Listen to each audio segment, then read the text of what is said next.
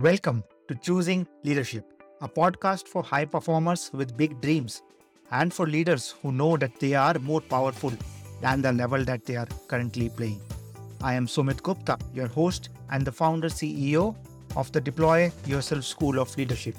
I am here to help the best leaders get better and to help organizations massively improve their output and impact, and at the same time, eradicating workplace stress. Yes, completely eradicating, not just reducing, completely eradicating. I believe in creating a future and a work culture where people wait for Mondays, not Fridays, and get to do their most meaningful work. The aim of this podcast is not to provide you more content, but instead shift the context under which you operate. This podcast is titled Choosing Leadership because that is what leadership is a choice. In each episode, I will celebrate leaders who have made such choices, which are not always easy and comfortable, but which has helped them get to where they are today. And let us celebrate the leader in us for choosing to move over our fears, for choosing to be motivated by something bigger than ourselves, and for choosing to deal with every challenge that comes on the way. Let us celebrate you right now for stepping into the unknown and taking courageous action, as those were the moments when you chose leadership. At the end, I will share how you can be our next guest on this podcast. And with that, let's get started. Mihails is a scientist turned entrepreneur and the co founder and CEO at Cenos, which is simplifying simulation based design for every engineer. He aims to enable mass adoption of engineering simulation software to be used by design engineers. In the interview, Mihails shares his journey from a scientist to becoming an entrepreneur and how he has learned to be a visionary and take decisions from the future rather than from the history of the past or from the pro and con analysis of the present moment. Hi, Mihails. Welcome to the Choosing Leadership podcast. Hi, nice to be here. Thank you. It's a pleasure to have you here with us today. Can you begin by sharing a little bit of who you are and what do you do? Sure. My name is Mihails, Mihails Scepanskis. I'm scientist turned entrepreneur. Actually, I spent about 10 years of my life building scientific career, which ended up in Argonne National Laboratory, United States. And then I quit and found my own startup company. It was six and a half years ago. And over the six and a half years, there was a journey from scientist to entrepreneurship. Today, my company is Cenos its engineering simulation software. So we help engineers to replace physical prototyping and lab testing with computer modeling for industry. Today we have more than 20 people in two offices in our headquarters in Riga, Latvia, and in Mexico. We have customers uh, in all continents except Antarctica. And actually, we are approaching revenue about 1 million now. Thank you for sharing that. Can you take us a bit more uh, like deeper into that journey from a scientist to an entrepreneur? So first of all, how did that came around? Why? The question why also is a important one. And then how has it been going? Because I would see these two as like very separate or very different from each other. I reflected about that quite a lot. And actually, it is not so separate as it seems from the beginning. I remember uh, actually one occasion or one event, I completed my scientific project. I tried to negotiate the paper together with my US co-authors. And it was really negotiation because they they tried to negotiate every sentence, every word I put in the paper. Know why? I figure out that actually the biggest asset the scientist has is reputation. And of course, mm-hmm. uh, like scientists don't want to risk of his or her reputation just uh, putting something there is that which doesn't have any solid evidence or proof. And what does everything about about actually that was the pleasure because I tried to say something more visionary to express my thoughts, which goes beyond what I have proof for. Then I figure out that maybe I'm not a scientist, but I'm an entrepreneur. But that's the difference. That's really difference. That entrepreneur is thinking more visionary and try to say a bit more than he or she can prove. And actually, this is what we are selling, right? So in the startup world, we're selling the future, not today. We're selling the future and our vision for that future. Uh, science is more on the ground, but there is also a lot of common thing. And this is perhaps the only thing that differs. But actually, the common thing is the way how scientists work. So when entrepreneurs do experiments, so you know, you have hypothesis, you try, mm. it doesn't work, you go back. Scientists do absolutely the same. This is the reason why I still believe that engineers, scientists are the best entrepreneur if they have this uh, entrepreneurship in their soul. Besides that, scientists work on projects, meaning they were funded with projects. Like they have the time limit to their project.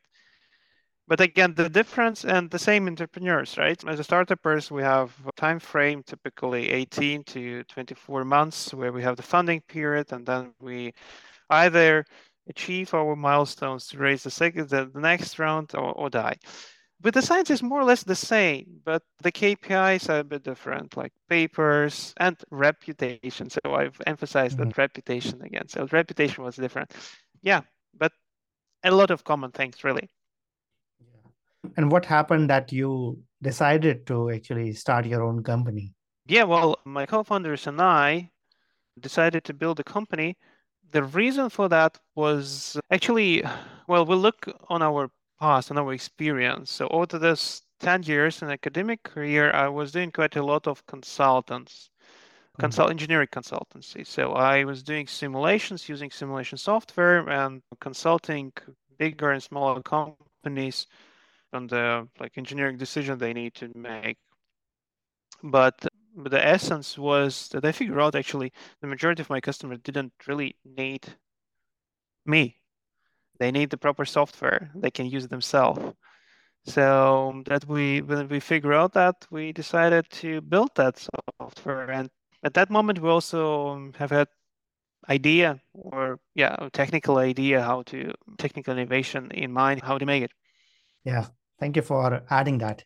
And now coming back to the present moment, right? Can you share how the journey has been? What are one or two of the like difficult choices that you had to make? Because now it's not just about the software it's also about building a team leading a team selling like talking speaking. So how has that journey been for you? Well that's a good question. Of course the journey is a journey and there are ups and downs there. I just try to figure out what which which events actually to mention here. There are the couple which pop up in my mind. Okay, I probably will leave all like minor things and typical things about entrepreneurship that you run out of the money. It's a very typical thing, so that probably you have heard about that quite a lot of times. But I really like that once once I refused an investor with a big check, and that was more emotional. Okay, not really emotional, but I have had some feeling that it's like not a good fit, and that might be the problems later on. But the offer was good. So I did this decision. The reason for that, it was like we were negotiating the deal. The deal seems good, but still we were very long in negotiation. It just took quite too long time. And then one moment I just understood if the negotiation just takes it's so painful and it just goes so slowly with the locus back and forth, maybe that's not the right fit. And then I just took a moment to think about that. I realized that it's not go. And later, I so just a few weeks later, I raised smaller amount, smaller round, but with other investors, which turned out to be a good decision. I really believe. Mm, the same logic. Uh, yeah, it, I actually used the same logic with a couple of key employees you know, then you find yourself in the long negotiations with with somebody you even don't know yet.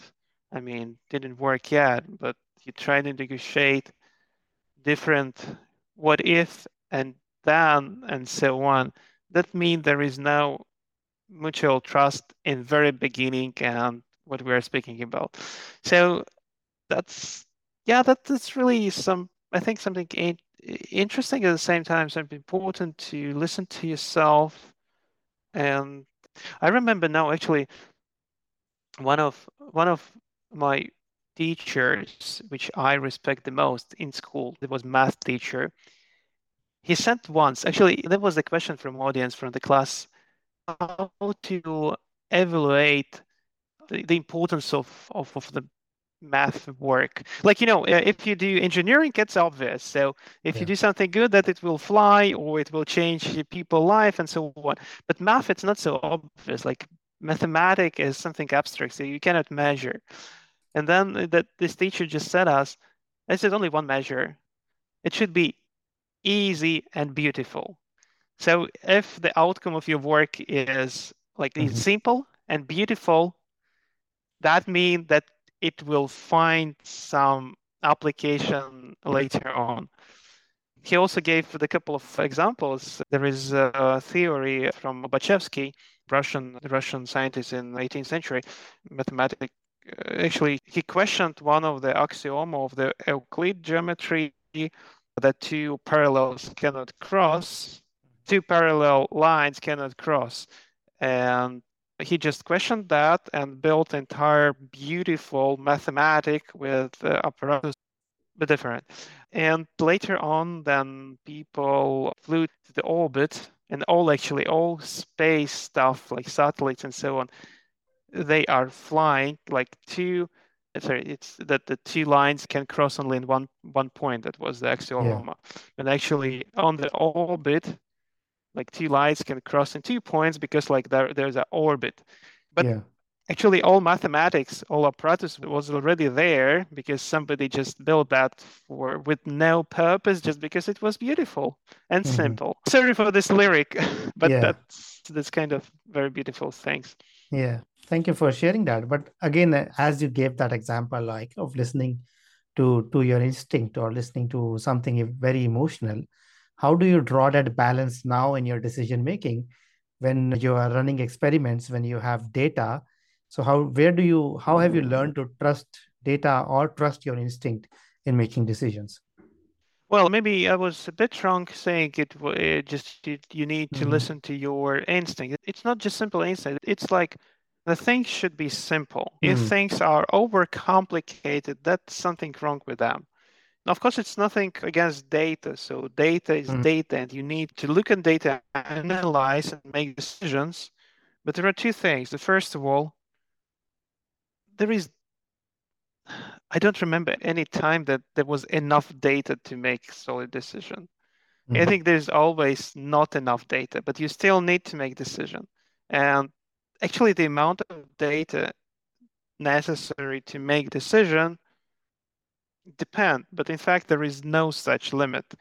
The decision can be made at any amount of data. You just make it and you hold on it. And so, yeah, that's why data is good, but it's better to make decisions rather than to wait for the more data. That's a wonderful, wonderful statement of an entrepreneur, actually. So I, I, think yes, I think it's about entrepreneur. It's not only about entrepreneurship. Yeah. Actually, it's about it's about management. They, well, I'm not very much experienced in like managing the huge teams. I know I have never been a top manager, but I believe that actually the top manager, so the higher his manager, the more uncertainty he or she has. Yeah. And that means that he or she can make decisions with with less data. It might be wrong. Decision might mm-hmm. be wrong, absolutely. Yeah. But but it's better to make it rather than not make anything. Yeah, absolutely. So now coming to the vision part of being an entrepreneur, can you share what is your vision? Where do you want to be or where do you see yourself in a few years? Well, I think that every entrepreneur start a business with some vision. And for startups, it's in many cases not just monetary incentives. I mean, For myself, I spent 10 years of my life in science. I learned how ugly is is the market, meaning that it's not fair. I mean, there was simulation software tools built for enterprise customers, and the, the rest of the engineers working in smaller companies outside R&D centers, they just left with the tools like in 19th century to, Mm. to, to do their job. So it's like unfair. And of course, it's like my dream and my vision. I really want to fix that. And this is how I measure all mm, my decisions, like major decisions, whether it bring me closer to that goal Mm. or not. So, like, let's hypothetically imagine the situation that I have an offer to uh, to sell the company. The real measure will be whether this purchase will make the journey easier towards the goal or not. So that's the primary thing. Yeah. So something like that. Yeah, thank you for sharing that. And I think keeping that in front of you always, right? Keeping your vision in front of you and evaluating your decisions by that long term vision rather than the short term outcome or benefits. Thank you for adding that, right? And as you try to make that vision a reality, what do you see are some of the biggest challenges that you face, either externally in the market or internally for yourself and your organization? From one side, all decisions becomes very easy to make when you when you just look whether it just brings you closer to the goal or not. But at the Mhm. same time, that's that's like it seems so, but in fact, it's it mean okay. So let me say yes, I refuse the investment offer. That mean because it just go in other direction, fine. But that mean that I need to in the short term, I need to fix that something. I need to find another way. Yeah. So, and every like refusal of this like a negative decision in this scale means that you need to find an alternative, and that might be not so easy. Being entrepreneur is everything about fundraising, management of people, and money. Mm-hmm. That there is like no simple answer for that, but it's a lot of a lot of day-to-day work on that. Yeah. And do you find that as a challenge for yourself? Of course. And then I mean that that's always is a challenge, but that's the beauty of the work. So when you overcome the challenge or the deal with it, if there will be no challenge, that will be too boring. Really. No, I like challenges. Wonderful. Yeah, I can I can see that uh, in, on your face right now as you're talking about it. Can you share about some of the opportunities that you see that that lie ahead for you that you must capture or capitalize on? It's a very tricky time now. It's not a secret. Everybody know like venture capital market is significantly down, and and that's a challenge. No, I understand what what happened actually. There was like decade of very low interest rate, and that's why the market was flooded by money, and then quickly it gone just uh, because of the interest rate went up, and I think it Yeah. will maybe it, that they will even go further up. But anyway, so my company raised funding, last funding one and a half years ago, and uh, we were supposed to raise now the, the next funding, but two things for different reasons. But actually, our metrics were not like so flying like we were expecting. And at the same time, the market is very difficult, valuations went down. So then I realized that autumn 2022, I decided to start cutting uh, costs and try to make our business more capital efficient. So today we are we are profitable and we have absolutely different position than you don't need money. Uh, okay, you the, the growth might be slower, but you don't need more money. You still can grow further. I just put the business in the safe safe mode just to grow with our own money and to see when uh, and at what conditions we can raise further. Yeah. Yeah. So right now you're looking to grow organically and grow sustainably with profits, right? Yes, for sure. I mean, that's the game. We will probably never cash out that profits. We're investing, we're still investing Yeah. about 50% of our money in R&D, but but I think it's not only for for sustainability of the business in this turbulent time, but investors also looking for for that for EBIT or something like that now. So I think it's just healthy change in the market at the end of the day. Absolutely, absolutely. Yeah. And I want to wish you all the best for the revenue growth that that lies ahead for you.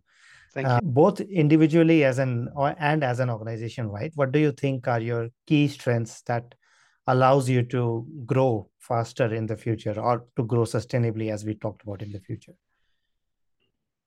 I just recently talked to one investor and I like the phrase. Actually, uh, that investor was one of the general manager of top end funds in US, and I was curious why he uh, just talking to us so early, and I asked him why he's so bullish about the market we operate at, and he told me one one actually a phrase which sit very deeply in my mind now. So some companies might run slow until they run very fast. And this is actually the challenge always to explain to investors because they typically look on your historical data and actually extrapolate that, but it's not how market work and not how business, especially deep tech business. I'm in a big deep tech business.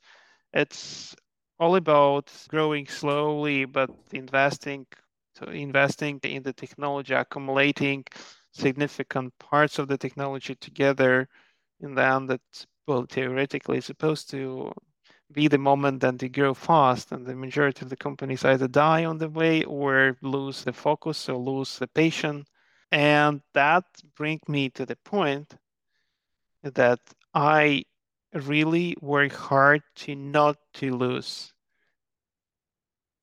motivation. Okay. neither myself nor the team. It's super hard but important Yeah, yeah. So you're saying work working very hard not to lose motivation, right? As you continue to reinvest and build that yes. uh, technology, which might allow you to scale faster in the future. Motivation means trust in the future, and it's it's not so easy to maintain the trust, yeah. especially over the multiple years. Yeah. And how do you manage that? How do you manage that pressure or that stress that it's create? By sharing with the team, I I'm a transparent person as a like in the private life, but then also try to be transparent in the business as well. Meaning that so okay, in the company we have the culture, the management share with all team all financials.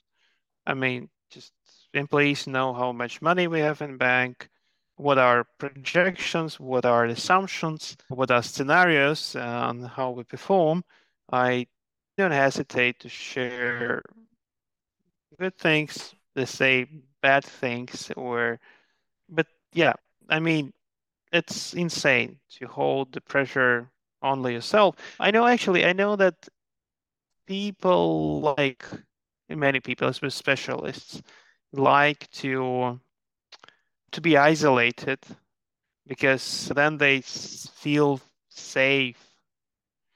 But when we come to the startups, the companies uh, in the early stage, by early stage, I mean, I think even till Series B and C. Anyway, like startups. So startups, it's all about about like tons of assumptions and risks, and you cannot isolate your employees from that. You need to share and mm-hmm. there are two types of employees. One one like part of employees appreciate that, and other fear it. Those who fear it apparently leave. Yeah. And how have you experienced it, right? So sharing bad news or sharing very with very transparency, how have you seen that has impacted, let's say, the culture of the organization or like the mindset of the people? As I said, so it really depends. I have I experienced then people are leaving. Mm-hmm. Like in autumn, then I was cutting expenses. Apparently, I was firing those who perform less. And at some moment, well, at one moment, actually, two key employees mm-hmm. just came to me and uh, and resigned and that just simply because uh, it was like not really scary atmosphere but they didn't see future anymore so i talked to them like out of those two one still left in the second state. But there is but there's a negative thing. But that's it, I look at the cleaning. It's normal. So if person or employee cannot hold the pressure, that what we can do, fortunately. But oppositely, uh, some of employees, oppositely actually, if they hear there is a problem, they come up with the with this ideas with the solution and become more proactive. And I absolutely appreciate this type of employees. Yeah, thank you for sharing that. I think uh, transparency does that, right? It filters out the right kind of people, and then you have people who are more suited in an entrepreneurial setup. It's just the one of the one of the small things in the culture, but it's a cornerstone. So if you implement that in the culture of the company, I think that does definitely change the company in one way, but it will pay back in the moments of crisis. Yeah. Okay. And for let's say for the next 12 months, what is the biggest item on your agenda? What is the biggest focus area for you? Yeah, so the biggest the biggest issue on an issue, but the biggest challenge for us is to keep grow.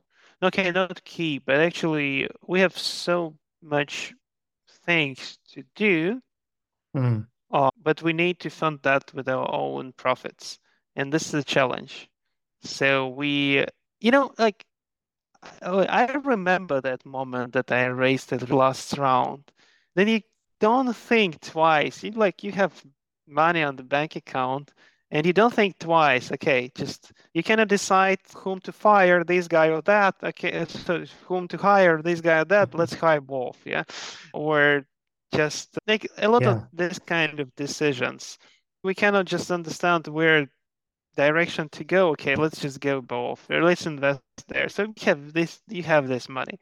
When you don't have this money, you are more picky on the decisions. So you do that again. You can do that wrong, but still you do more precise decisions. So you just Yeah. you have you don't have money to cover your inability to make decision. Let's say so. Yes, absolutely. I think what you're talking about is like focusing more because as an entrepreneur, you will always have more ideas or directions to go into. So now you have to focus and prioritize and maybe say no to more things than to say yes. And then that decision is always tricky or always difficult. Yeah, because that goes is. against the notion of being an entrepreneur. Yes. No, eh, actually, it's not against entrepreneur. It's against being opportunist. It's less opportunistic because, yeah, well, there are entrepreneurs who are more opportunistic and less. oppor- I really like opportunistic guys in sales. So then they don't think twice, but just go and sell to everyone. Then our technical team just think, oh man, how we do that? But it's Yeah. it's already other problem. But yeah, so it's you cannot be so much opportunistic anymore. Yeah.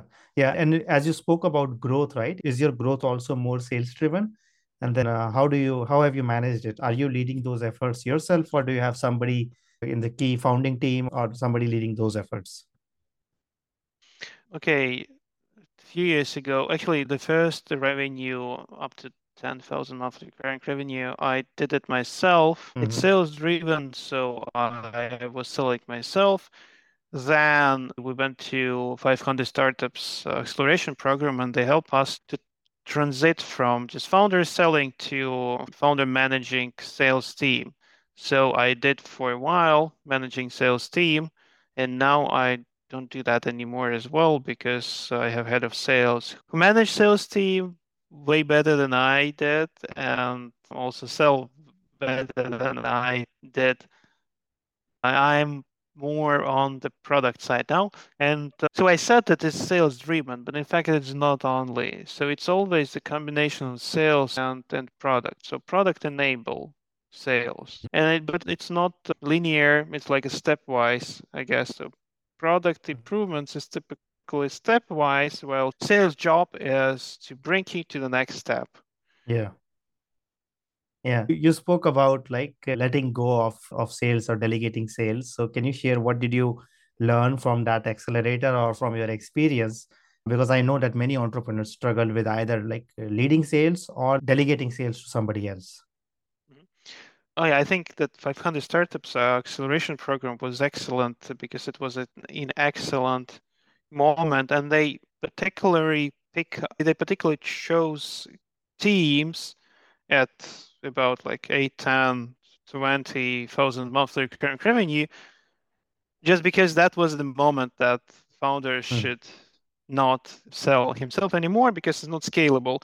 And th- there are, I think, well, there are two things. Just first, founder should sell. If founder cannot sell, nobody can. I mean, even it's technical founder. So I'm scientist myself, but I was selling. Nobody can sell if founder cannot. So founder should sell always in the beginning.